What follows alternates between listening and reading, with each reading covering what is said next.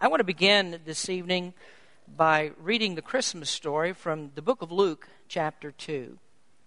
And it came to pass in those days that there went out a decree from Caesar Augustus that all the world should be taxed.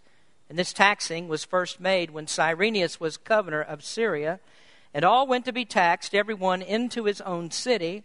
And Joseph also went up from Galilee, out of the city of Nazareth, into Judea unto the city of David, which is called Bethlehem, because he was of the house and the lineage of David, to be taxed with Mary, his espoused wife, being great with child. And so it was that while they were there, the days were accomplished that she should be delivered. And she brought forth her firstborn son, and wrapped him in swaddling clothes, and laid him in a manger, because there was no room for them in the inn. And there were in the same country shepherds abiding in the field, keeping watch over their flock by night. Lo, the angel of the Lord came upon them, and the glory of the Lord shone round about them, and they were sore afraid. The angel said unto them, Fear not, for I bring you good tidings of great joy, which shall be to all people.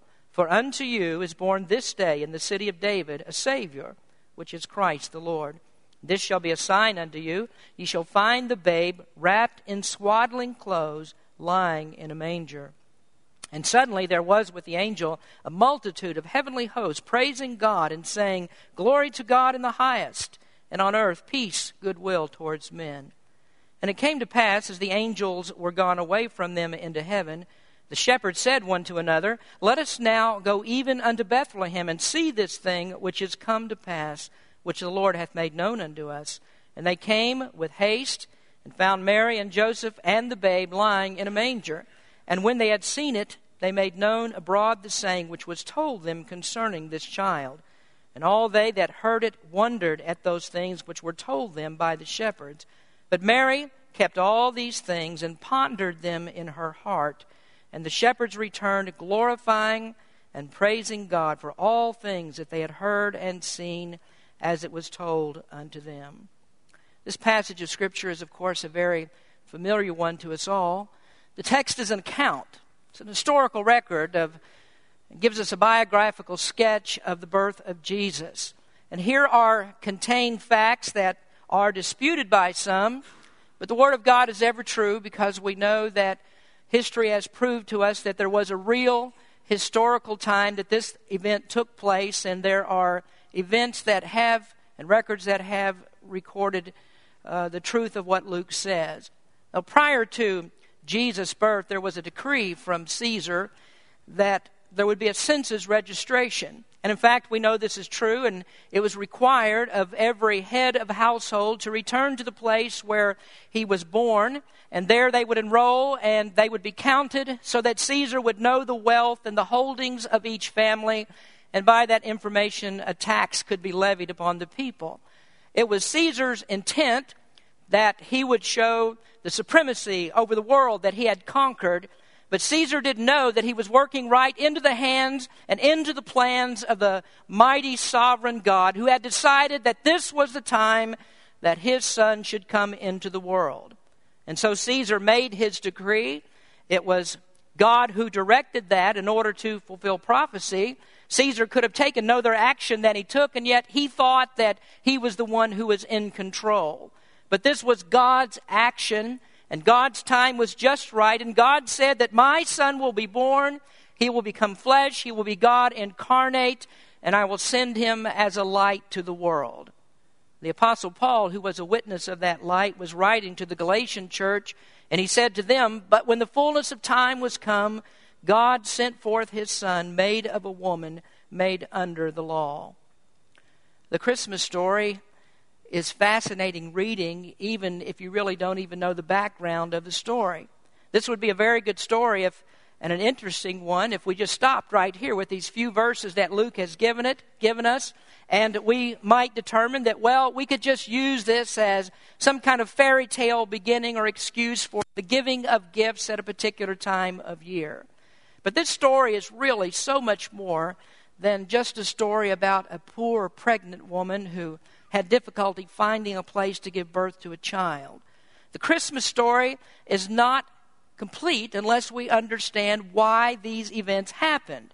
Now, Luke is well capable of explaining all of that to us, and we could stay right here in the book of Luke and we could read all 24 chapters of Luke, and we would find out exactly who Jesus is and why he came into the world, all that he was about to do. And so Luke could tell us all of that, but we don't really have time to read all 24 chapters of the book of Luke. So, what I'm going to do is take us over to another gospel account where the gospel writer tells us in just a few short verses exactly who Jesus is, who this Christ is, this Christ child is, and why he came. We find this in the book of John, chapter 1, where John writes In the beginning was the Word, and the Word was with God, and the Word was God. And the Word, of course, refers to Jesus. The same was in the beginning with God. All things were made by him, and without him was not anything made that was made. In him was life, and the life was the light of men. And the light shineth in darkness, and the darkness comprehended it not. That was the true light, which lighteth every man that cometh into the world. He was in the world, and the world was made by him, and the world knew him not. He came into his own, and his own received him not. But as many as received him, to them gave he power to become the sons of God, even to them that believe on his name.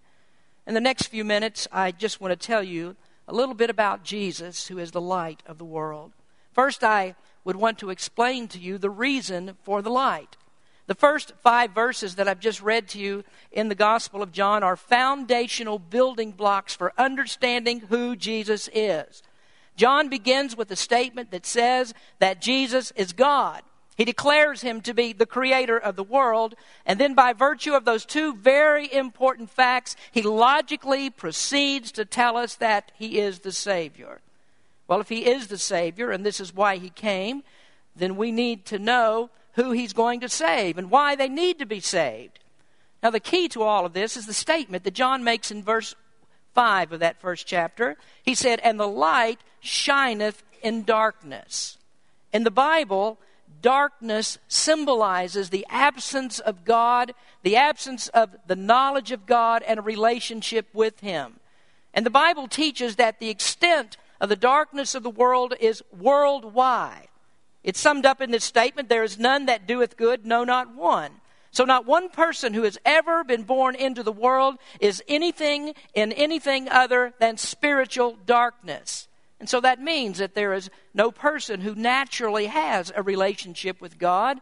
The darkness is so thick that our eyes are blinded by it, and we honestly do not seek God. We don't desire a relationship with Him. And that's what the Bible calls being lost.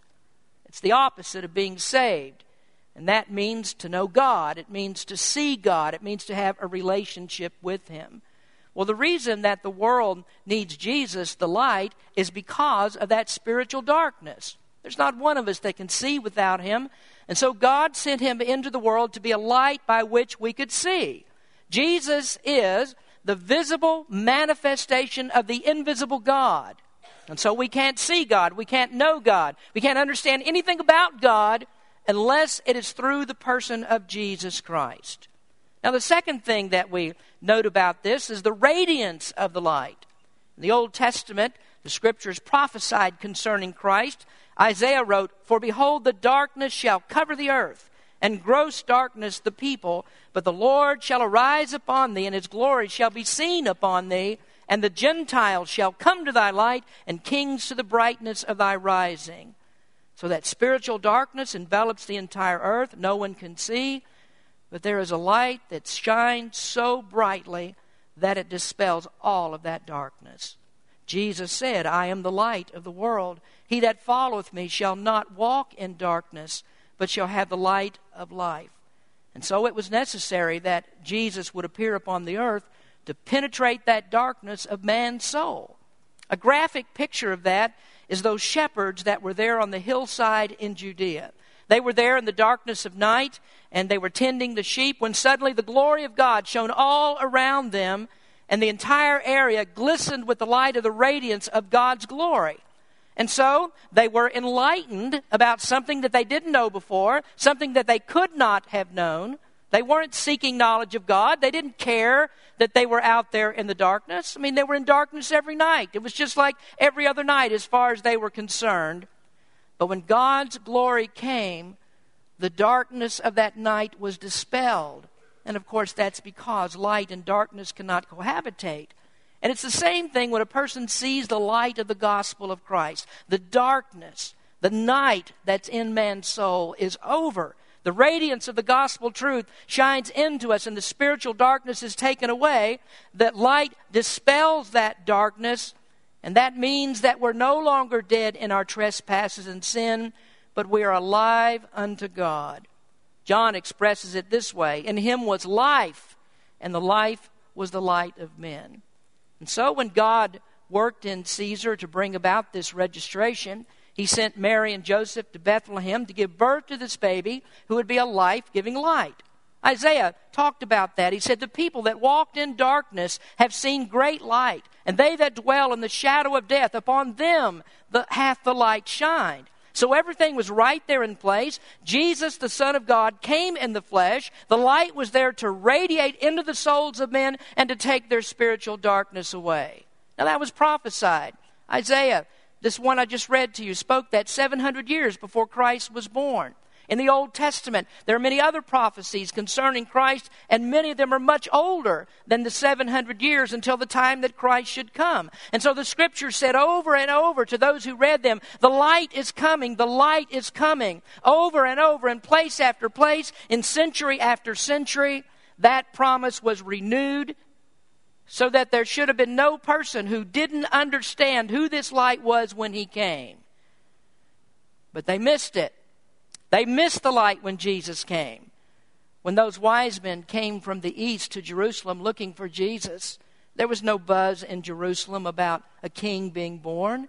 The scripture that we just read said that the shepherds had gone and told everyone that Jesus was born, that a king was here, and yet when the wise men got there, nobody seemed to know about it because they had to inquire diligently where the child was.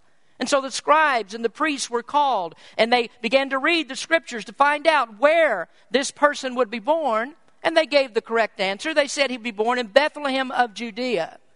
But did you know that there was not one scribe, there was not one of those priests who even cared to walk the seven miles to Bethlehem to see the Christ child? And so there we have it. The reason for the light, it's because men are in darkness. There's the radiance of that light. It's enough to dispel all of our spiritual darkness.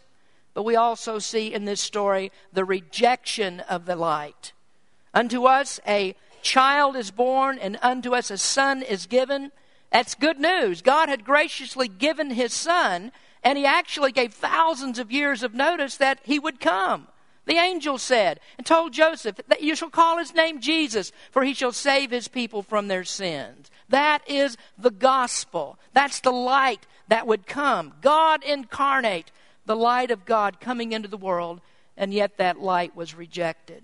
This is what John says in that first chapter. He said, The light shineth in darkness, and the darkness comprehended it not. Why? Why doesn't the darkness see it? Why don't people understand it? Well, John goes on to explain it over in the third chapter in verses 19 and 20. And he says, And this is the condemnation that light is come into the world, and men love darkness rather than light because their deeds are evil. For everyone that doeth evil hateth the light, neither cometh to the light, lest his deeds should be reproved. And so there's our answer. Christ was rejected because evil is more attractive to us than righteousness. The darkness is natural for us. Darkness suits us. That's what we like. And that's because the light exposes our heart. It exposes all of our evil intentions. Just go to the bars, go to nightclubs, go to the seamier side of town and see if the lights there are not turned down low. And why is it? Because men love darkness rather than light, because their deeds are evil. And so, what the darkness needed most, the darkness didn't want. And so, when Christ came, he wasn't received warmly. He wasn't invited in. There was no compassion upon Mary. When she came to that inn, and they tried to get a place to stay there. There was no one who gave up a spot so that Mary could come in and that baby could be born in a warm house instead of a cold grotto. And that rejection continued all throughout the life of Jesus. Finally, it resulted in his beating, with people spitting on him, with him being mocked, a crown of thorns placed upon his head and then pressed down into his brow, and then nails driven into his hands and his feet. Well, maybe tonight we would rather reflect upon that sweet baby that's lying in a manger than to think about a man dying on a cruel Roman cross. But the truth of the matter is, the light shined into the darkness, and the darkness comprehended it not. And there may be some of you here tonight sitting in a dimly lit room, a darkened room, and there has not yet been a ray of light truly that has shined into your heart. Now, you may enjoy the warm, fuzzy feelings of Christmas, and you'd rather really not think about the real reason that Jesus came into the world. And so, if that's the way that you think, then the Bible teaches that you are right now in rejection of that light, and it's because you haven't trusted Christ as your Savior. And so, you may leave here tonight with just a pin light rather than having the love of God shed abroad, the love of Jesus Christ shining and shed abroad into your heart. Now, if a preacher of the gospel is content to leave you that way, to leave you in your sins with those warm feelings that you might have that come with a hot Christmas toddy, then he is no preacher of the gospel at all. And that's because the gospel may indeed include the creche, but not without a declaration of the cross. And that's why he came. He came to die on a cross that you might live. Now, I want to change the focus just a little bit as I close this message tonight. Most, if not all of you, have received this light of Christ that I've been talking about. The reason that you've come tonight is because you rejoice in that light. You, you've received Christ as your Savior. And so you come out to a Christmas Eve candlelight service because it is warm, it is inviting. You feel good about this. And so you're here to celebrate the reason uh, uh, of what God's done for us, of Jesus coming to the world, of that light that has shined in, and you're, you're ecstatic, you're happy about that, you've come to celebrate. But let me advise you of this final point of the message, and that is our responsibility to share that light. John said, The light shineth in darkness. There's a practical lesson in that statement. I mean, the Bible isn't anything if it's not practical. Christ shined into the darkness, and that's exactly where we have to shine. In just a few moments, we'll, we'll stand and, and we'll take candles and we'll sing Silent Night, Holy Night, and we'll hold those candles up as symbols of Jesus, who is the light of the world. And it's so easy for us to hold that candle here. We can hold it up here reverently, we can sing the song, but the question is do we have the courage to do what Christ did? Jesus came and he shined into the darkness. And that was difficult. It was very hard. It caused him pain and suffering. And the real question for every one of us here tonight is do we have the courage to go outside there into the darkness and to let that light of Jesus Christ shine? Now, of course, Jesus is no longer here. He's not here physically. His light does not shine any longer with his physical presence. But that doesn't mean that his light can't shine, because the way that it does is through you and through me, those of us who have received this light, who have trusted him, and we have a desire to reflect that light. Jesus said, Let your light so shine before men that they may see your good works and glorify your Father which is in heaven. So, will you leave here tonight with the light shining bright? But as many as received him, to them gave he power to become the sons of God, even to them that believe on his name. So Jesus is the light of the world. He's the one who gives life to everyone who believes in his name. So tonight, I'll ask you to hold up your candle because that's exactly why we have Christmas. Jesus is the light of the world. May we pray. Heavenly Father, as we come to you tonight, we are thankful for this Christmas season. We're thankful for those who come out, who have come tonight, who are indeed thankful for the light of Jesus Christ who came into the world. And Lord, may we contemplate this and may we understand very clearly why you came. You came to be a light that shines in darkness and to deliver us from our sins. And I pray that there's any person here tonight who does not understand that, who's not seen that light, that you would shine into their heart and help them to understand the truth of the gospel of Christ, the gospel that saves, and this is the real reason why Jesus came. He came as a baby, but he died on a cross for our sins. Bless us, Lord. Help us to carry our light out there where others can see it. In Jesus' name we pray. Amen.